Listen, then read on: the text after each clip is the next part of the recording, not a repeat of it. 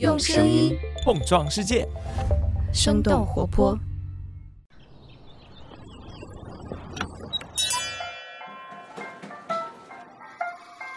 您的生动早咖啡好了，请慢用。嗨，早上好呀！今天是二零二二年的七月八号，星期五，这里是生动早咖啡，我是来自生动活泼的梦一，几条商业科技轻解读，和你打开全新的一天。作为打工人的你，是不是经常把我很忙挂在嘴边呢？在高速发展的现代社会，人们推崇忙碌，也将忙碌视为成功的前提。比如，我们曾经听到商业精英说“九九六是福报”，在电视上也会看到所谓“都市白领”快节奏的生活。但是我们也要把目光转向自己，回想一下，在你忙碌的时候，你是感到充实还是空虚？是充满干劲还是无可奈何呢？如果你是后者的话，那么很有可能你陷入了低效忙碌的陷阱当中。那到底什么是低效忙碌？我们又该如何避免这种状态呢？今天的清解读就与此相关。在这之前，我们先来了解几条简短的商业科技动态。首先来看国内。七月六号，蔚来发布了他们的高速换电网络建设新计划，预计将会在二零二五年建成覆盖众多城市群的换电网络。目前，纯电动汽车的两大补能方式分别是充电和换电，充电依然是当前的主流，特斯拉、比亚迪、小鹏等车企都在主推充电。而未来、北汽新能源以及宁德时代则在换电的道路上进行探索。之前做空机构灰熊对未来的报告认为，未来正是通过武汉未能电池服务夸大了自己的盈利能力。而未来官方和多家投行也都否定了灰熊的做空报告。同样是在七月六号，上个月通过了港交所聆讯的名创优品宣布，他们港股二次上市的最终定价是每股十三点八港元。名创优品成立于二零一三年，并且在二零二零年的十月登陆美股。这是一家主打平价的杂货零售商。过去几年里，名创优品曾经陷入连续亏损，而现在他们回港双重上市，计划筹集九点零八亿港元。名创优品对外表示，这笔资金将会继续用来开店。接下来，把目光转向国外。七月六号，苹果宣布，他们计划在今年秋天推出一个名叫 Lockdown Mode 锁定模式的新功能，来强化 iPhone、iPad 和 Mac 对于黑客攻击的防御。锁定模式开启之后，除了图片之外的大多数信息附件将会被拦截，链接预览、某些网页的浏览技术、有线连接等功能也会被禁用。苹果指出，锁定模式是一种极端的安全级别，可以预防诸多形式的网络攻击。最后，我们来关注一下亚马逊的最新消息。根据 TechCrunch 的报道，最近亚马逊与美国外卖平台 Grubhub 展开了合作，获得了他们大约百分之二的股份。根据协议，亚马逊后续最多可以获得 Grubhub 百分之十五的股份。同时，亚马逊将为自己的 Prime 会员提供一年免费的 Grubhub Plus 会员订阅。TechCrunch 的报道认为，对于亚马逊来说，这笔交易能够鼓励更多的用户订阅他们的 Prime 会员服务。此前，亚马逊也推出过自己的餐饮外卖服务 Amazon Restaurant，但是在2019年，因为市场竞争失利，他们关闭了这项业务。那以上就是值得你关注的几条商业科技动态，别走开，马上和你来聊聊，我们该如何避免低效忙碌呢？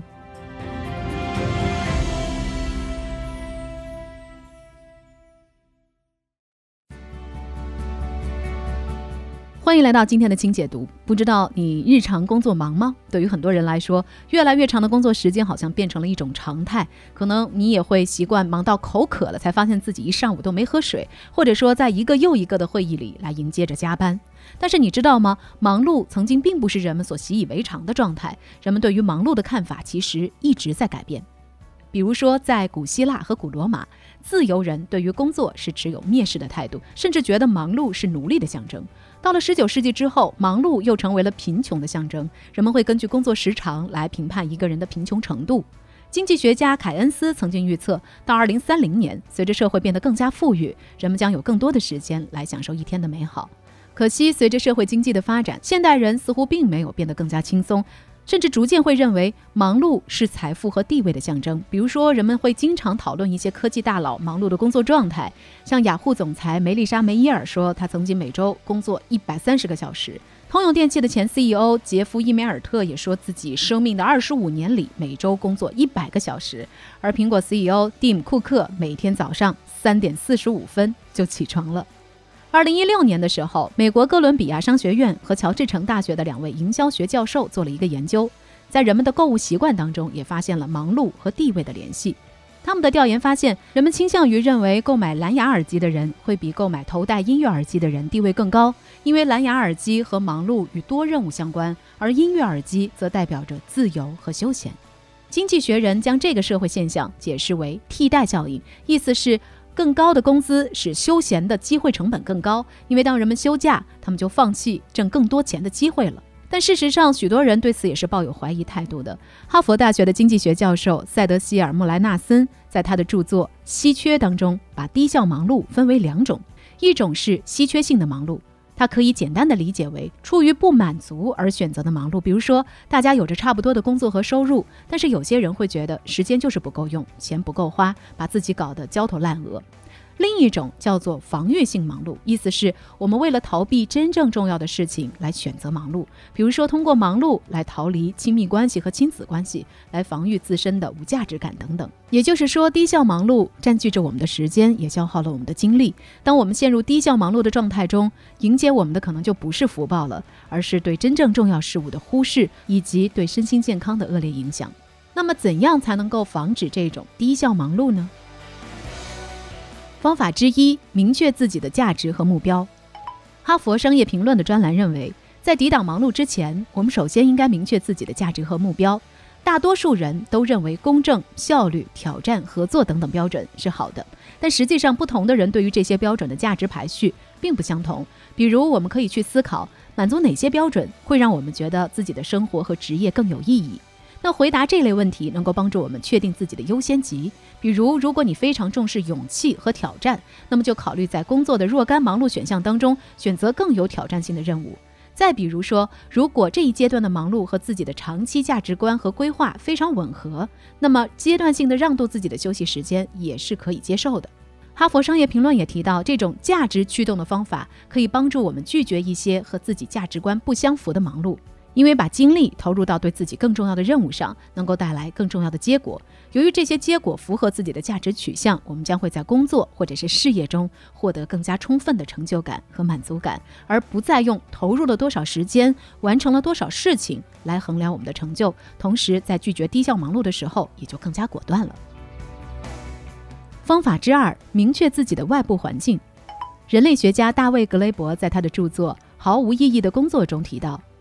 有的工作需要员工通过装作很忙来假装有意义。在工作当中，我们可以通过和同事、上司、同行交流，了解自己的工作在组织之内、在行业内是属于一个什么位置，起到什么作用。从更全面的角度来看待自己的工作，从而就可以更好地判断自己的忙碌到底有没有价值。方法之三：重新定义自己的工作。在明确了目标和外部环境之后，哈佛商业评论认为，我们可以重新定义自己的工作，把工作看作是一门自己正在打磨的手艺，甚至在必须执行的任务和自己的目标之间建立一些关联度。比如说，一个写周报的任务也是可以帮助我们打磨几个小技能的，包括复盘自己的时间和精力管理，锻炼自己用更简单的文字把事情报告清楚等等。这个思路能够让我们找到工作任务和自己目标的一致性，让我们对工作更加感兴趣。不断打磨自己想要的技能，也会进一步的推动我们去做和自己目标更相符合、对自己更重要的工作。方法之四：学会主动休息。管理学大师查尔斯·汉迪在他的自传《你拿什么定义自己》当中，特别强调了休息的重要性。他甚至认为，休息和玩耍也是两件事。在工作之外，人们需要给这两件事都留出充足的时间。查尔斯提出，人们应该把休息和反省变成常规，因为人需要时间和空间来反思过去一周或者是一段时间以来哪些事情做得对，哪些事情原本可以采取不一样的做法。如果缺乏这样的醒思时间，我们就很难觉察到改变或者是进步的空间。但在现代工作环境当中，组织和他人不会特别为我们安排休息的时间，所以我们需要着重给自己安排周期性的休息思考时间。比如说，查尔斯会给自己的安排是每周会抽出一天，在早饭之前外出散步四十分钟，让自己的大脑漫无目的的游走，在这样的氛围当中，抛开日常琐事来审视未来几周的优先级。其实大公司也有一些类似的理念，比如说 Google 在疫情之后就发起了全球停工日 （Global Day Off） 的制度，原因是 Google 认为远程办公把大量的员工都淹没在了密集的视频会议和邮件往来当中，所以他们也制定了停工日作为员工的离线时间，以便让大家来恢复精力。所以聊到这儿了，我们也很想来问问你，你觉得自己会陷入低效率的忙碌吗？如果是的话，你会用些什么样的方法来摆脱这种状态呢？欢迎你在我们的评论区和我们一块儿来聊聊。另外，今天是周五了，在节目的最后，我们还是想和大家来分享一下这一周的留言。在周一我们讨论低度酒的节目当中，听众贝尔贝尔说，可能是在柳叶刀中毒太深，自己早晚都会摄入咖啡，对酒精实在是提不起兴趣。听众喵喵术士都说，喝酒本质上是为了摄入酒精，既然都已经喝酒了，那何苦还要低度呢？不知道你的周末还有些什么样的解压方式呢？欢迎你在我们的评论区，我们一块儿来分享吧。好了，这就是我们今天的生动早咖啡，我们在下周一一早再见啦，拜拜。这就是今天为你准备的生动早咖啡，希望能给你带来一整天的能量。如果你喜欢我们的节目，欢迎你分享给更多的朋友，这会对我们非常有帮助。同时，你也可以在公众号和微博搜索“生动活泼”。声是声音的声，这样就可以了解更多与我们节目相关的信息啦。生动早咖啡，期待与你下次再见。